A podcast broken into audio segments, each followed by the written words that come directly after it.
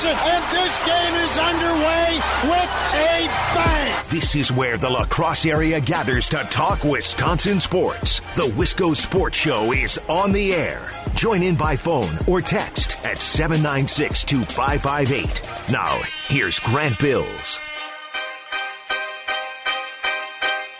So, for the last week or so, I've been saying that the NBA is on the clock. They're running out of time. They got to get it figured out. I've been saying that for probably about a week now. Now, this is true for a lot of reasons. Financially, right? You, you can't wait forever, right? You just, you just don't have the money. You don't have the resources. Politically, right? The commissioner and the, the league office, they can't work on this for a year plus. At some point, you got to say, screw it, scrap it, let's move on. There's lots of reasons why the NBA is on the clock. But the biggest reason, in my mind, is fan perception. This is something we've talked about a little bit on this show. It doesn't even feel like we're in the middle of an NBA season right now, right? Does it? I the, the Bucks played. What was it? I don't even know how many weeks ago it was. Sometime in March. The Bucks were playing a regular season. They were charging towards a number one seed. Looked like they were going to come close to 70 wins. It was exciting. The Clippers looked good. The Lakers looked good.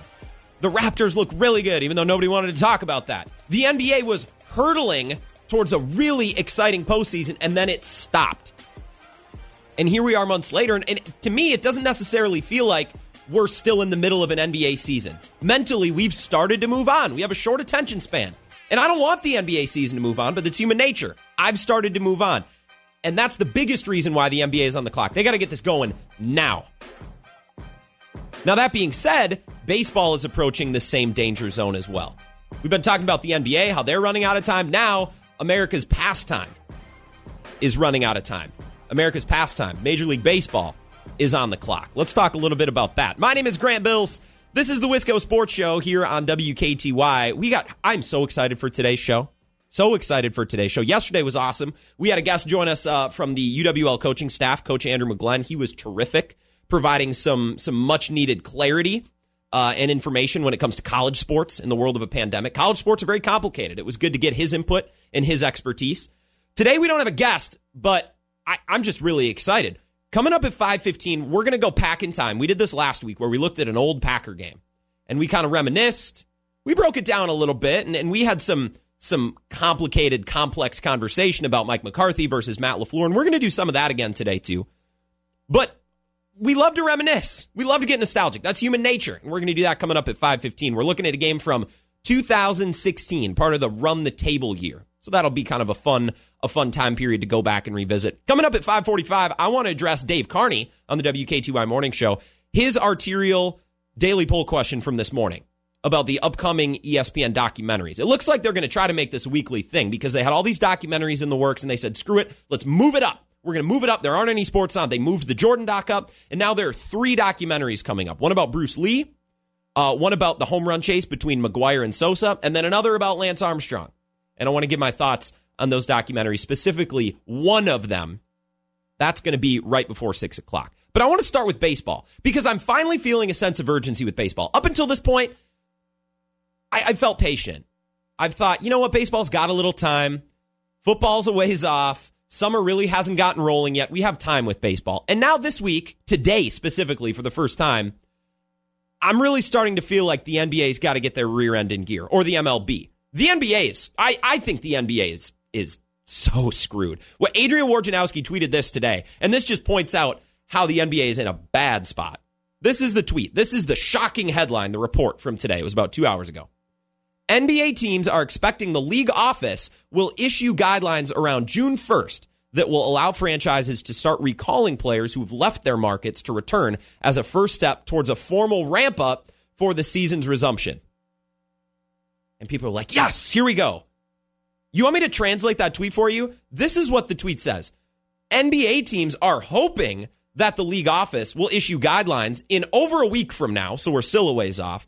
And these guidelines will allow, not force, franchises to bring back players because they've left in hoping that starts the process of starting the season once again. Do you know how many variables? And do you know how many hopefully starting, trending in the right direction? There's nothing there. There's nothing concrete. The NBA has nothing. They're standing there with you, their you know what's in their hand. They got nothing. That that Woj tweet today was ridiculous. I'm reading this. I was like, how is this news? They're hoping that the NBA will issue guidelines on players coming back to their city. They're not even in the same towns, right? The Lakers aren't. Well, the Lakers. That's probably a bad example because a lot of those players live in Los Angeles. Let's use Toronto for an example. And and and um and I know Dave talked to uh, Onalaska's Matt Thomas. The NBA wants to hopefully issue guidelines to bring those players back, which yeah is kind of necessary to play as a, as a starting process to hopefully restart the season. The NBA doesn't have anything right now. But baseball, baseball has a chance. Baseball has a chance, but they're running out of time. Here's the thing. Spring always flies by, doesn't it? By the time we really embrace spring and the changing of the season, it's summer. Like today I walked outside, I was like, ah damn, it's it's like 70 degrees. The sun is shining. Birds are chirping. It feels like summer. And summer always creeps up on us because one day it's it's March and we're talking about the first day of spring, and then all of a sudden, finger snaps and it's and it's and it's June. You know, we're like a week away from June. We're 10 days away from June. It doesn't feel that long ago that the Major League Baseball season was supposed to start, but it's been almost two months. It's been almost two months. Major League Baseball is st- supposed to start on March 26th. It's now May 20th. Yeah, they got to get it going. It's been almost two months. We've been patient.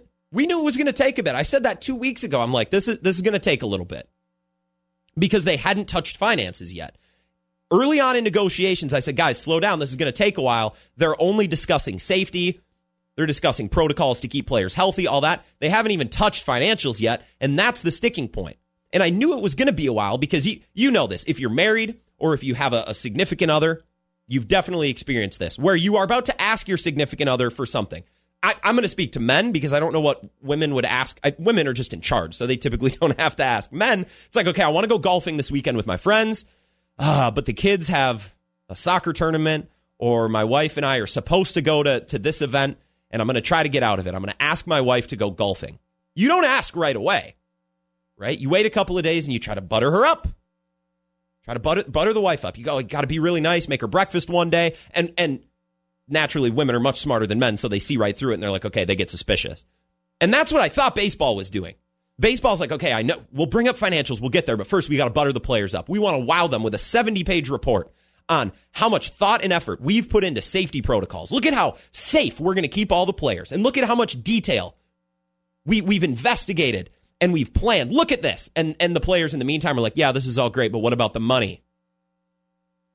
And they haven't even touched finances yet. Now, According to Bob Nightingale and USA Today, a proposal looks like it's going to be submitted uh, Friday, two days from now, on finances. This way, the Players Association has the weekend to look at it and hopefully bring back their counteroffer.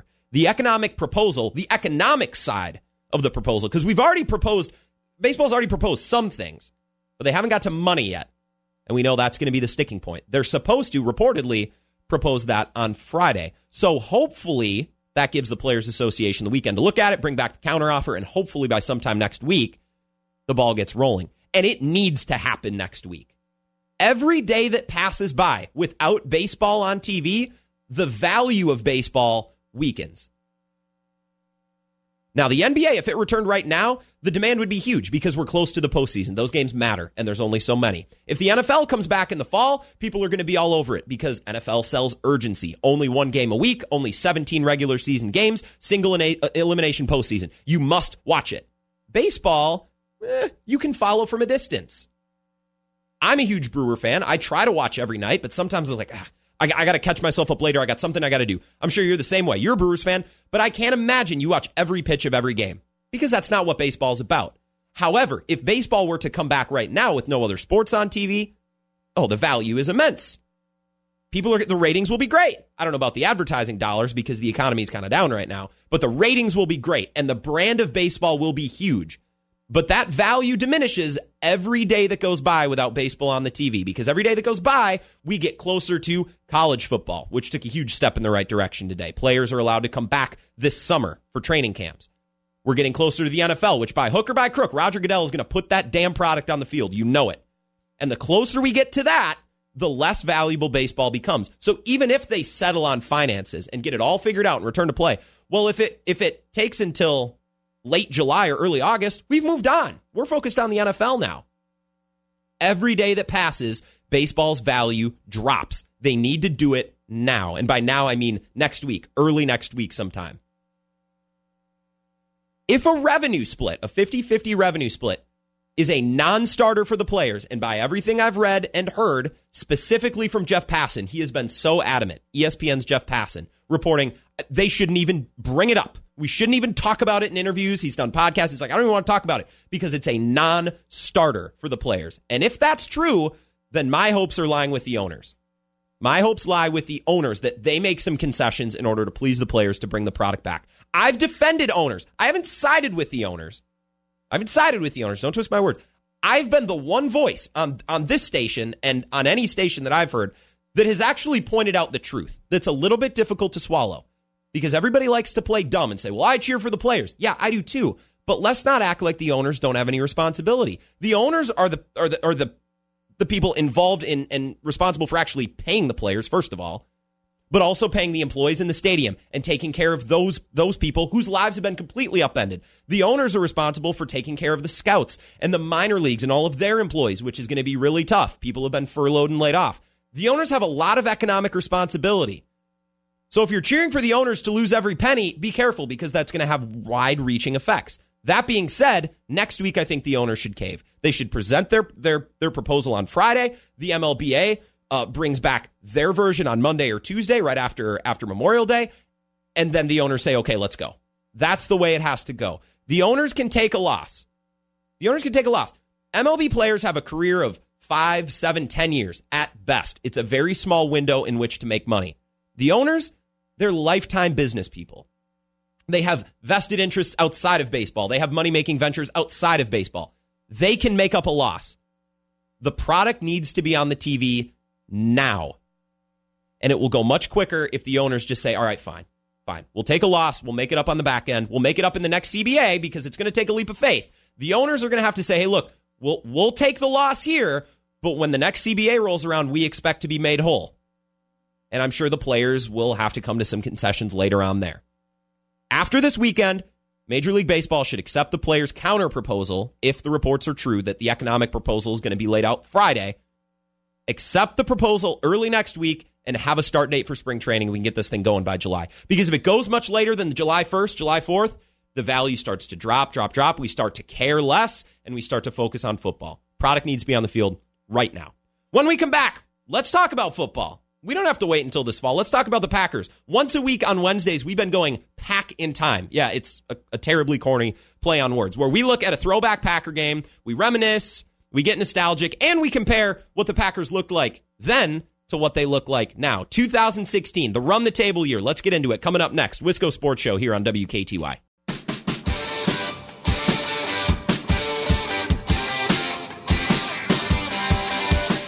Wisco Sports Show rolls on here on WKTY. My name is Grant Bills. I am your host. Hope you're having a good evening. Hope you're doing well. Uh, we're going to talk ESPN documentaries coming up at about 5:45. There's a couple exciting ones coming up, and that's what Dave Carney this morning centered the Arterial Daily poll question around. Which one are you most excited for? There's one about McGwire and Sosa, the home run race of 98, if I'm remembering correctly.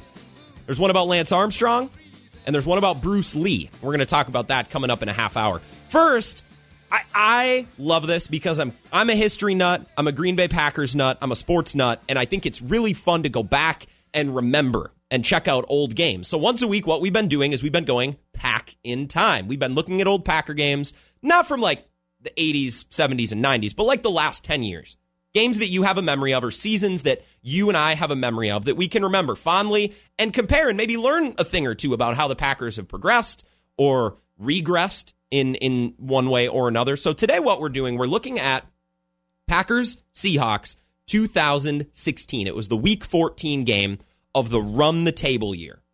A season that we talked briefly about just yesterday at the end of the show. So let's let's try to set the scene a little bit here. It's 2016. Kenny Clark and Jason Spriggs are the top draft choices. That's the future of the team. That's the future. You can put yourself in a mindset of 2016. Green Bay starts the season. This is one of the most fascinating season trajectories, up and down trajectories in recent memory for any of our sports teams. The Packers start the season 4 and 2. Then they lose 4 games in a row. 4 games in a row to the Falcons, the Colts, the Titans, and to Washington. They allow 33, 31, 47, and 42 points. The defense is in shambles and the team is falling apart. I don't know about you, but there aren't many instances I can think of off the top of my head where the Packers have lost four straight games in my lifetime, especially not giving up that many points on a week in and week out basis during a losing streak. Then Aaron Rodgers said, "You know what? I think we can run the table. I think we can do it." They then beat the 5 and 5 Eagles on Thursday night football, and then they beat the 6 and 5 Texans. So they're back at 500. They started 4 and 2, then they lose 4 in a row to fall to 4 and 6. Now they're 6 and 6, and we're kind of at a we're kind of at a turning point in the season. Which way is it going to go from here? Can they run the table? Can Aaron Rodgers' prediction actually be true? Seattle on the other hand, come into this game 8-3 and 1. They have losses to the Rams, which the Rams were terrible this year, so that was an outlier game the beginning of the year. Their other two losses are to the Saints and to the Buccaneers. Seattle would go on to finish 10-5 and 1 and win the NFC West. Remember Arizona is still pretty good at this juncture. So Seattle the best team in the West and of course coached by Pete Carroll and Russell Wilson, they're always going to be good. This felt like a prove it game to me. It's like, okay, maybe they can run the table. Let me see. I'm looking at the rest of the schedule. They play the Bears, who aren't very good, and the Vikings, but they got them at home, and then the Lions. And and the Lions have always been beatable by the Packers in my lifetime. So really, it came down to Seattle. If they could beat Seattle, then I could take this whole run the table thing seriously. It's kind of like a doorway game or a portal game. If they were to win this game, well, then things get a lot more interesting. So that's the scene. Packers, Seahawks, Fox, America's game of the week, Lambeau Field. Let's go pack in time. I wish there was a way to know you're in the good old days before you've actually left them. What the hell's going on out here? Everybody grabbing out there. Nobody touching. The title is back in town. The Green Bay Packers are world champions of football.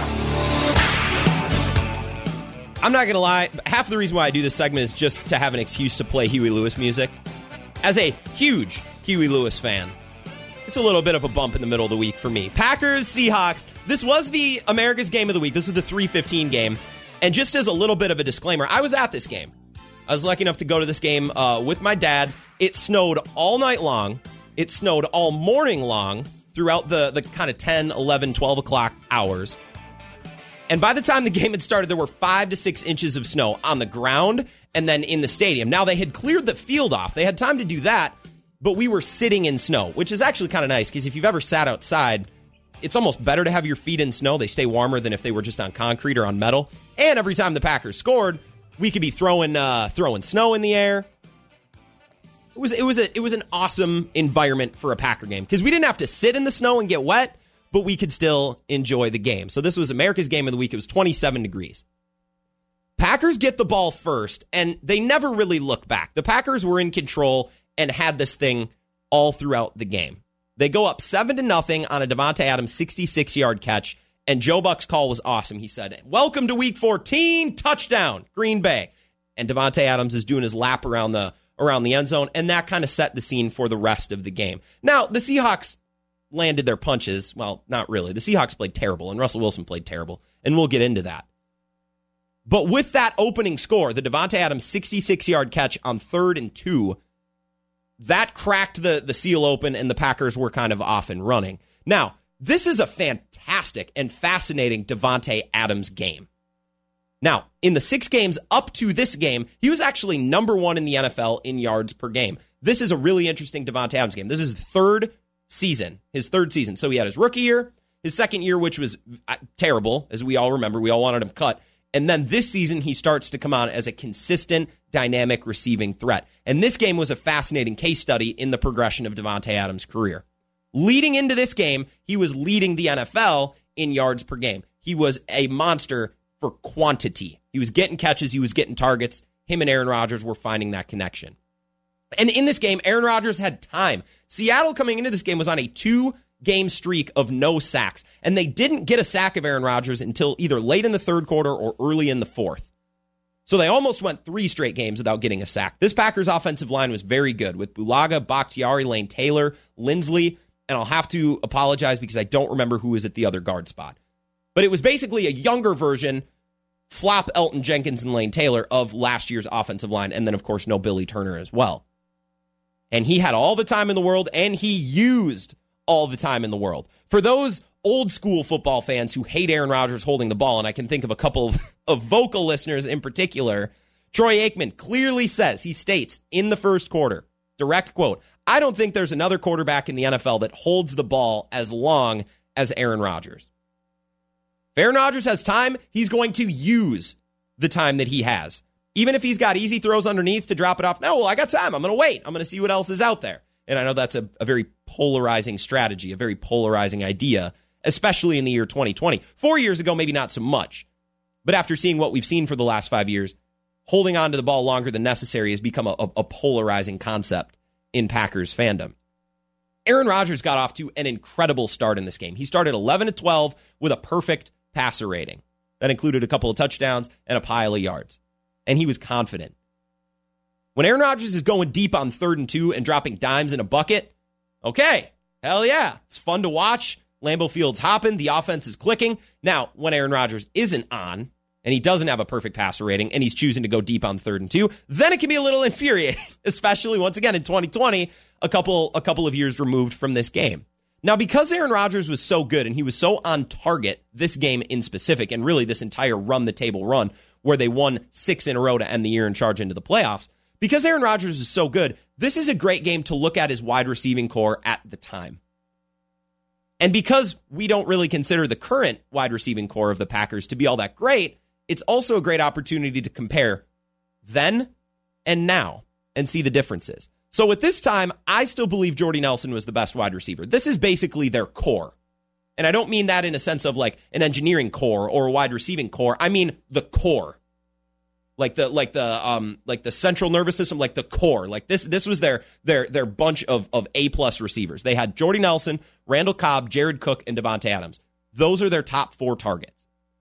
I was surprised in this game that Aaron Rodgers didn't force the ball to Jordy more Because I I, I just when I think of Jordy Nelson, especially late in his Packers career, I think Aaron Rodgers forcing him the ball nonstop. When he's not forcing the ball to Jordy, it's typically a pretty good sign. And he had two touchdowns in this game, including one where in the replay, you can actually see him looking back at Rodgers with Kam Chancellor in his face and giving a little point to the pylon. Like they're playing football in in the schoolyard, pointing over here. Hit me, hit me, hit me, hit me over here. And Aaron Rodgers is doing the little little point with his head. He'll go this way, fake this way, and the connection is just there. It's unreal. But he didn't force to Jordy Nelson in this game.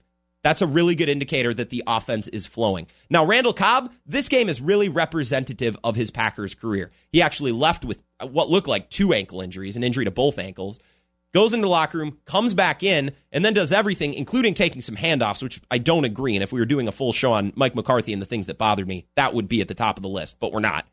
Randall Cobb, really representative of his career as a Packer, getting hurt, coming back, gutting it out, and really attacking the toughest part of the field to attack over the middle, taking hits, running slants, getting up the seam. That was Randall Cobb's game, and that was very clear in this matchup from 2016. Jared Cook, Jared Cook was good. He actually left this game with an injury on a play that absolutely should have been a pass interference and should have been another touchdown before half.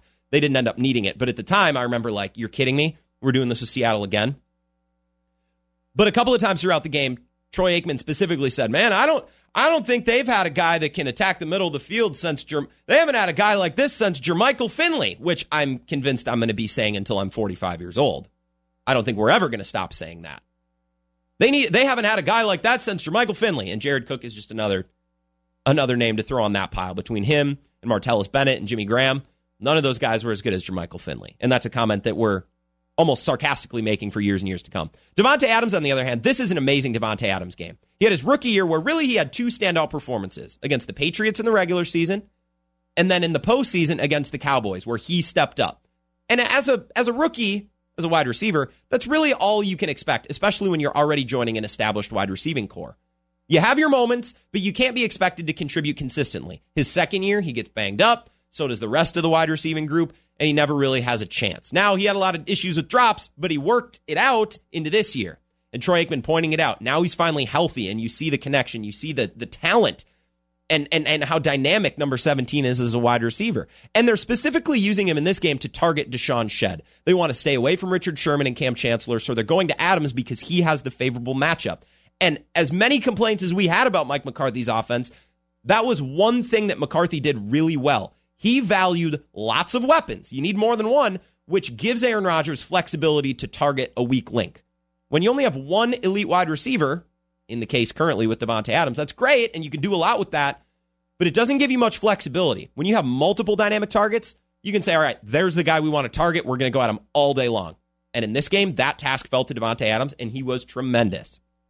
Now, having more than one great target also gives you depth in case of an injury. Jared Cook gets hurt, Randall Cobb gets hurt. Later on in the year, Jordy Nelson gets hurt. And you can rotate. All right, now we'll go to Davante Adams. Now we'll feature Jordy Nelson. We'll feature Jared Cook. When you have multiple pass catchers, you can not only target a defense's weakness, but you're more prepared in the case of injury. That's the difference between McCarthy's offense and LaFleur's offense. We got to take a break. I want to continue talking about this game, including the running game and how the running game has changed since Mike McCarthy until now with Matt LaFleur.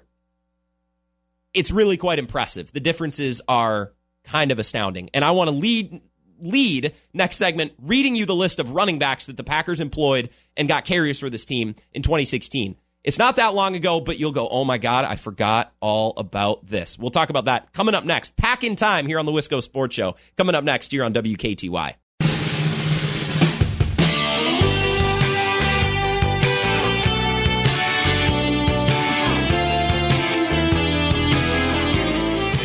This show needs more Huey Lewis. It's the Wisco Sports Show here on WKTY.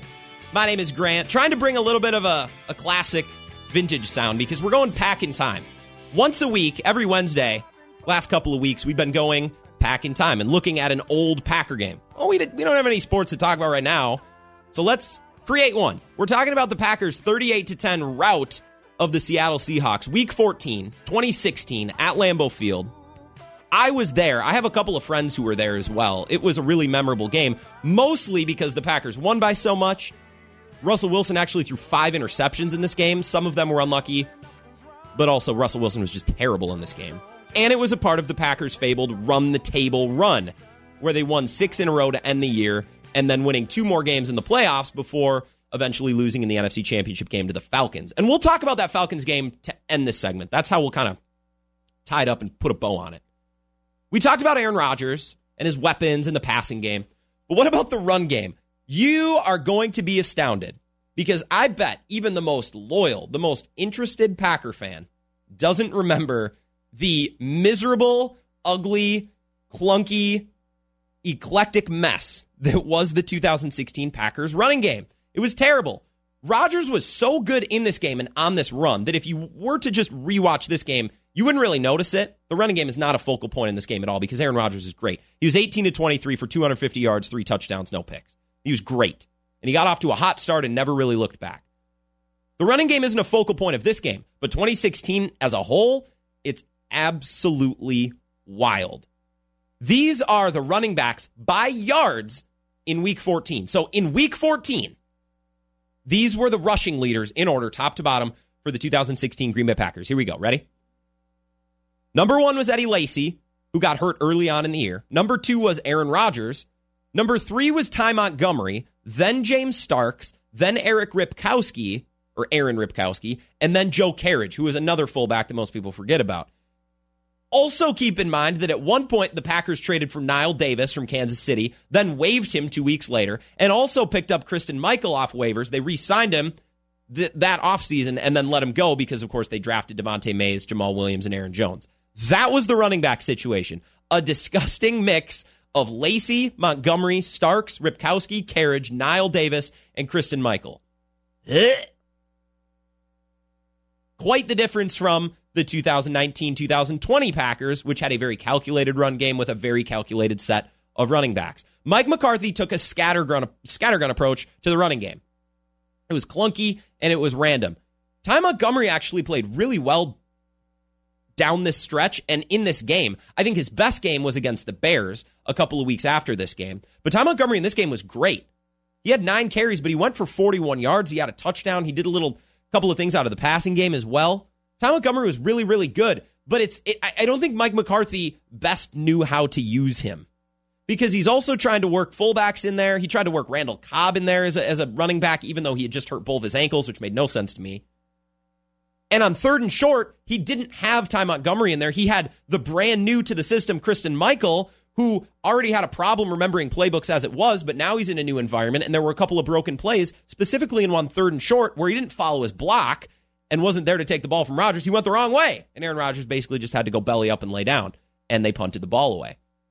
Mike McCarthy just took a scattergun approach. He said, okay, these are our running backs. We're going to throw them out there whenever I feel like one has the hot hand, and, and there's really no rhyme or reason, apparently, about it, because that's the vibe I get when I watch, and I would challenge you to do the same. I bet you draw the same conclusion. Matt LaFleur, on the other hand, is much more calculated about his running game, as we know, because he just drafted another running back. He drafted a tight end, he drafted Jace Sternberger last year. He has a very specific plan for Aaron Jones, Jamaal Williams, and now A.J. Dillon. A very specific idea and a specific plan on how to integrate all three backs into an offense that's focused around the running game and then uses play action off of that running game. However, Matt LaFleur must either believe one or two things. He must either love his current group of wide receivers, which I find slightly hard to believe. I have high hopes for EQ and Valdes-Scantling. I'm not going to get my hopes up. I, I don't think they're going to be great, but as a fan, I want them to be great. He either loves his current group of wide receivers or two, just doesn't care. He's like, well, we don't need a bunch of great wide receivers. I'd rather have a deep backfield and I'd rather build a running game. That would be one stark difference for Mike McCarthy. Matt LaFleur saying, you know what, I don't need a, a, a, a couple great wide receivers. I only need one, and we'll build around that. That's a big difference between LaFleur and McCarthy, and a difference that we've talked about the way they, they set up their offense, what they prioritize, and what they don't. Now, what about the Seahawks and what about the Packers defense? Because the 2016 Packers defense, uh, to put it mildly, I, I don't look. I don't know whether to hate on the defense for being terrible or to praise Dom Capers and that defensive coaching staff for winning games at all because that defense was terrible. It was bad. And how they won six games in a row, I have no clue. A lot of it was due to Aaron Rodgers, who played like an MVP. Matt Ryan ended up winning it, which is understandable. It's unfortunate because I think Aaron Rodgers down the stretch was a more dominant player, but Matt Ryan's team was better. They won more games. I, I get how that works. The Packers defense was terrible. And so was Russell Wilson in this game. He had five interceptions. Five. Now, only three were his fault. Let me repeat that. Oh, only three, which is still an absurd number. He threw one to Morgan Burnett on a crossing route to Jimmy Graham, where Jimmy Graham, in true form, just kind of fell over, and Morgan Burnett made a great play on the ball. But Graham was never open in the first place. That's a bad throw. That's on Russell Wilson. Number two, he tried to hit Jermaine Kearse down the seam, but he held it up in the air, and Damarious Randall makes a brilliant center field type play to snag it. Number three was, um, and now I've lost my spot, was Quinten Rollins in the corner of the end zone where the ball was tipped up in the air off Ladarius Gunter, and Rollins was able to bring it down and toe tap and bounce. That was number three. Then Damarious Randall grabs another one off the the ball goes off the helmet of Jermaine Kearse and he snags it down. And then Micah Hyde with number five took a, a, a tipped ball that was thrown too high on a screenplay, also Russell Wilson's fault, and, and returned it. Five interceptions. Now three of them are solely on Russell Wilson. You can make an argument that the other two could be. He was sporadic. He was inaccurate. He was erratic. He had five throws in the first half that I counted, and I was keeping tally. He had five where he had a wide open wide receiver and he straight up missed. And two of those throws were touchdowns. Now, the Packers were leading 21 to 3 at halftime. Seattle started the second half with the ball. If he completes one of those, it's 21 to 14. Seattle has the ball. Or if he completes two, which I believe he would now at this point in his career, Seattle's leading at halftime. Russell Wilson was terrible. Now, Aaron Rodgers was great, but this was as much about Russell Wilson and that offense just being bad as it was about the Packers' defense actually stepping up. I don't understand how Russell Wilson was this bad in this game. I, I don't understand. They had given up. I talked about it earlier. In the four games leading up to uh, this stretch, remember, this is the same Packers defense that gave up 33, 31, 47, 42. And Russell Wilson cobbled up 10 points against this defense. I'm still in disbelief. I'm still in disbelief on how bad Russell Wilson was in this game. Now, the Packers defense was opportunistic, and that's a big calling card of Dom Capers' defenses opportunistic and forced turnovers, and the Packers offense capitalized on those turnovers. But I still don't understand how Russell Wilson was that damn bad in this game. It's it's like a game that's just kind of lost to history that no one talks about because it's so unlike Russell Wilson. It's so unlike Russell Wilson. Now, to kind of put a, a bow on this game, what does it all mean? So far this week, we've we've talked a couple of times about how Aaron Rodgers is similar to Michael Jordan. And there's a couple of different ways where I think they're similar. The way that they can be a solo act if need be. Michael Jordan said, I'm going to win any way I know how, even if I got to do it by myself. And Aaron Rodgers at times has done the same thing. There was an element of that in 2016. There was certainly an element of that in 2015 when he's throwing to Jeff Janis and Jared Abbrederis. Solo offenses. I think they both hold grudges. And I and I think they're also great at being present in the moment. There was an author who was uh, who was quoted in this documentary saying Michael was never anywhere else. He was always right there, present in the moment. And Michael had this skill of not worrying about a shot that he hadn't taken yet. Being present, being in the moment. I think Aaron Rodgers is that way too. And I think the I think we can run the table. I think that quotation sums it up really well. Aaron Rodgers knew in that moment, okay, if I if I am confident in myself and in my team, we might just be able to do something special. And they did. 2016 is also a great example of how Michael Jordan is like LeBron. He elevated his team to an unnatural level. The best team in the NFC that year was Atlanta. And while the Packers were playing the Seahawks on this Sunday at 3:15, Atlanta was playing the Rams in Jared Goff's rookie year when Jeff Fisher was still the head coach. And at one point in that game they were up 42 to nothing. They ended up winning 42 to 12. The, that Falcons team that was coached by Dan Quinn, the offense is coordinated by Kyle Shanahan. That team was incredible. And Aaron Rodgers unnaturally willed that Packers team to the NFC Championship game where they matched up with the Falcons, and we know the story. And to me, it's very similar to LeBron elevating his team to the level of the Golden State Warriors, but then getting there and being like, man, this isn't even fair. This isn't even close. So we've been comparing Aaron Rodgers to Michael Jordan in a lot of ways. 2016 is a great example of how Aaron Rodgers has played a LeBron role in his career as well, elevating his team to a level where you know, the, that Packers team really had no business being in the NFC Championship game. Not at all. When we come back, let's wrap up the Wisco Sports Show.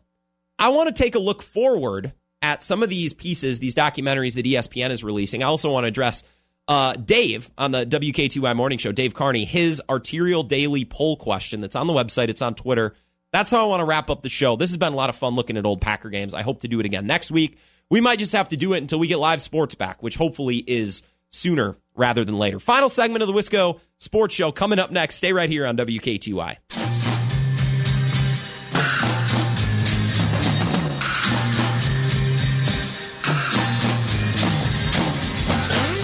Final segment of the Wisco Sports Show here on WKTY.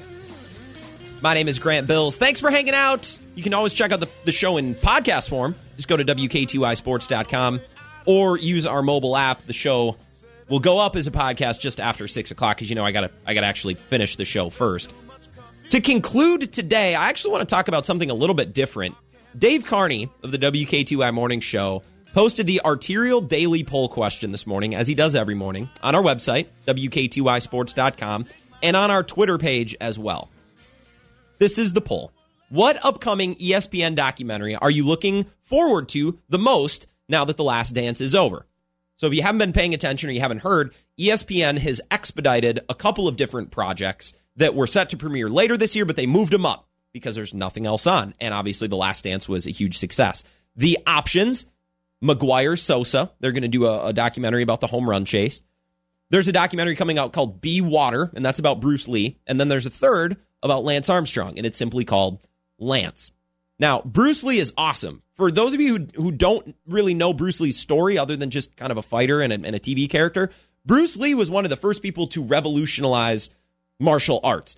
Back when Bruce Lee came onto the scene, you didn't you didn't meld styles. You you weren't a complete fighter. You committed yourself to one style or another, whether that was karate or kung fu or Wing Chun. You didn't you didn't stray from that. What Bruce Lee did was he actually made himself a well-rounded fighter. He started with karate and kung fu, and then he added some Western styles of fighting, like boxing and wrestling and grappling. And he turned himself into this all around fighting machine. And of course, that's how we look at martial arts now. Of course, you want to be complete, right? You don't want to be a, a one trick pony. You don't want to put all your eggs in one basket, but you want to be complete. Bruce Lee was the first guy to do that. I'm excited for that documentary. I think that's going to be really cool. Now, McGwire and Sosa, I know about the steroid thing, but the McGwire Sosa documentary should be interesting because that home run chase energized many fans and brought them back to baseball after a lockout basically nixed the season in the mid 90s. A couple of years later, the home run chase got people back into it. Maybe they had taken a couple of years off from fandom and they said, all right, I'm back. And it got them reinterested. So I get those two documentaries. And then there's Lance Armstrong. Now, many consider Lance a disgraced, discarded sports figure. And I cannot stand that perception of Lance Armstrong. It drives me wild. It drives me insane that that's how we perceive Lance Armstrong.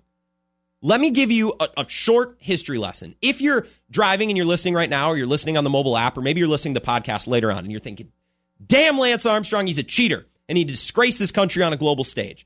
Allow me to educate you politely. Not, I'm not trying to have a tone here. Let me educate you in history just a little bit. The Tour de France started in 1903. That was the first year it was ran. Doping which was the eventual crime that Lance Armstrong paid for and was stripped of all seven of his consecutive Tour de France titles. Doping was not only allowed for the first 60 years of the, the tour, it was encouraged. And early on, cyclists would drink, they would do drugs to dull their senses so they could have a, a higher pain tolerance. And then they figured out, well, actually, let's not dull our body, let's energize it right? Let's take uppers instead of downers. So doping became a thing and it was allowed and even encouraged for the first 60 years of the Tour de France. Now, of course, I'm, times change, right? Rules change. I'm not saying that doping should be okay. I'm just trying to give you a brief history of, of the cycling world.